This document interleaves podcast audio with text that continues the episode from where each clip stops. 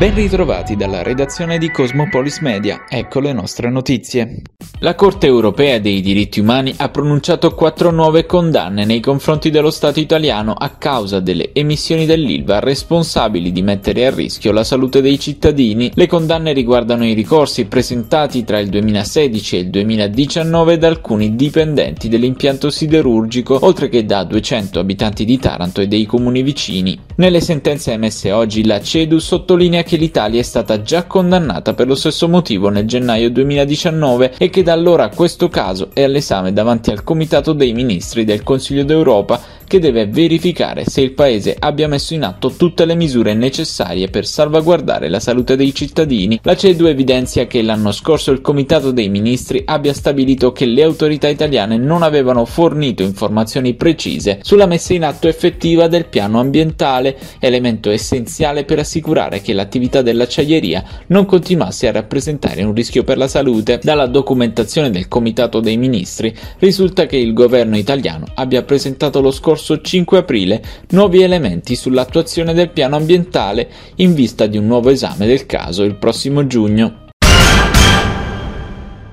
sono 47.039 nuovi casi di coronavirus registrati nelle ultime 24 ore secondo i dati del Ministero della Salute del 4 di maggio. Ieri erano stati 62.071. Le vittime sono invece 152. Sono 335.275 i tamponi effettuati nelle ultime 24 ore. Il tasso di positività è il 14% in calo rispetto a ieri. Sono 371 invece i pazienti pazienti ricoverati in terapia intensiva, gli ingressi giornalieri sono 42. Ci sono stati in Puglia invece 10 morti nelle ultime 24 ore e 3.101 nuovi casi di coronavirus con una incidenza del 15,4% su 20.136 test giornalieri registrati, sono 487 invece i casi nella provincia di Taranto. Le persone attualmente positive nella regione sono 98.400 484 e di queste 545 ricoverate in area non critica e 25 in terapia intensiva.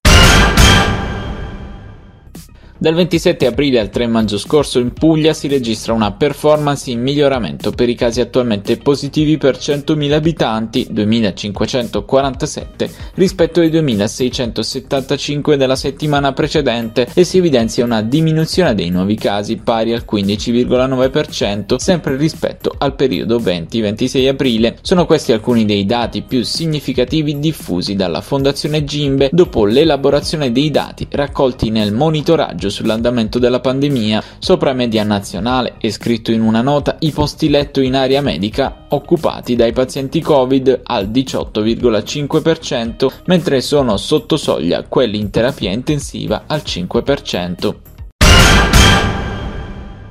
Non più avversari ma compagni, Eugenio Filograna, leader nazionale del movimento autonomi e partite IVA, precedentemente sceso in campo per la corsa a Palazzo di Città, decide di schierarsi dalla parte di Rinaldo Melucci, candidato sindaco di Taranto per la coalizione Ecosistema Taranto 2022.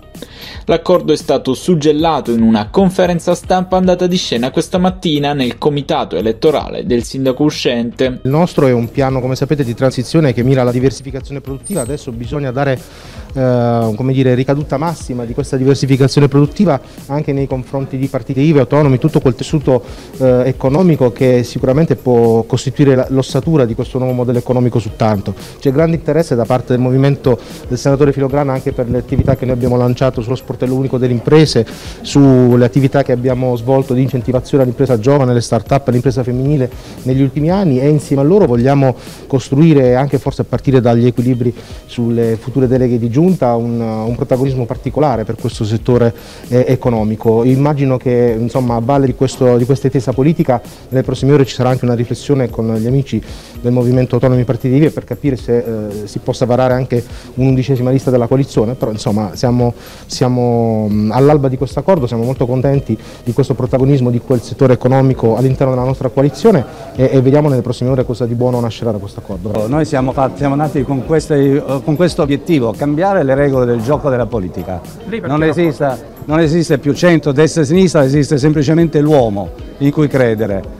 Io ho avuto un bel confronto col candidato sindaco, prima non lo conoscevo, ho scoperto che è un autonomo e partita IVA che segue la nostra pagina Facebook e quindi è uno dei nostri sostanzialmente. Quindi il mio significato era sostanzialmente quello di essere presente e di chiedere a lui quali programmi ci potevano essere coesi con i nostri, potevano essere diciamo, andando insieme sulle nostre iniziative. Beh, cioè, abbiamo trovato quasi tutti i punti di convergenza e quindi non mi, non mi rimaneva che lasciare lui la strada ad andare avanti perché aveva più numeri di me di riuscire e quindi ho fatto un passo indietro, un atto di umiltà. Ancora focolai Covid negli ospedali dell'ASL di Taranto. È questa la denuncia espressa dalle segreterie provinciali di FPCGL, CISL, FP, WIL, FPL e FIALS in un duro comunicato rilasciato questa mattina. Sotto i riflettori i diversi casi di chiusura del reparto medicina a Martina Franca e a Manduria negli scorsi mesi e il blocco di inizio maggio dei ricoveri per le malattie infettive al Moscati. I gruppi sindacali che non sposano le tesi emerse da alcuni articoli sulla stampa locale che dipingono gli operatori come superficiali e distratti chiedono a gran voce un confronto urgente con il servizio di prevenzione e protezione, con il risk management e con gli RLS per comprendere quali sono i motivi che hanno causato i focolai e quali azioni vengono adottate per rendere davvero efficiente la prevenzione prevista dalle norme. Si è tenuto ieri sera il congresso della Willa Pesca di Taranto dove si sono affrontati punti di forza e problemi legati al comparto ittico e alla mitilicoltura, unanime la volontà di rilanciare un settore che nel territorio ionico rappresenta soprattutto radici e identità. Durante il congresso è stato riconfermato Vincenzo Guarino come segretario generale Willa Pesca Taranto. In realtà questo è il primo congresso della, della Willa Pesca Taranto, ma già dallo scorso anno eh, abbiamo iniziato il nostro percorso celebrando un congresso straordinario che ha portato a Taranto la, la, la marineria della, della Willa Pesca.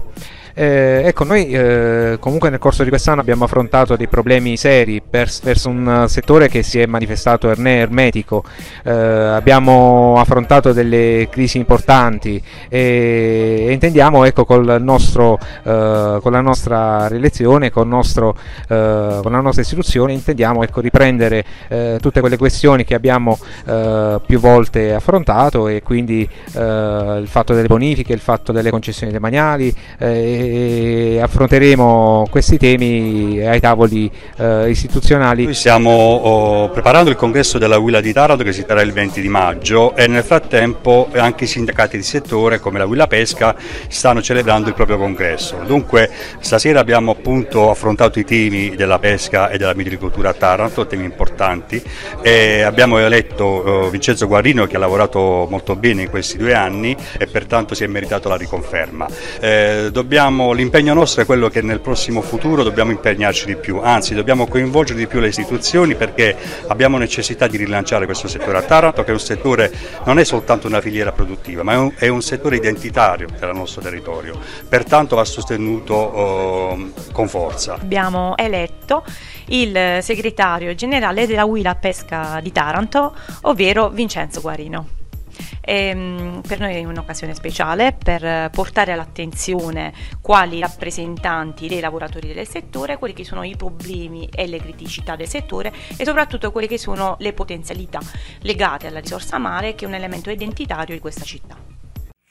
Questa era l'ultima notizia dalla redazione di Cosmopolis Media è tutto, al prossimo notiziario.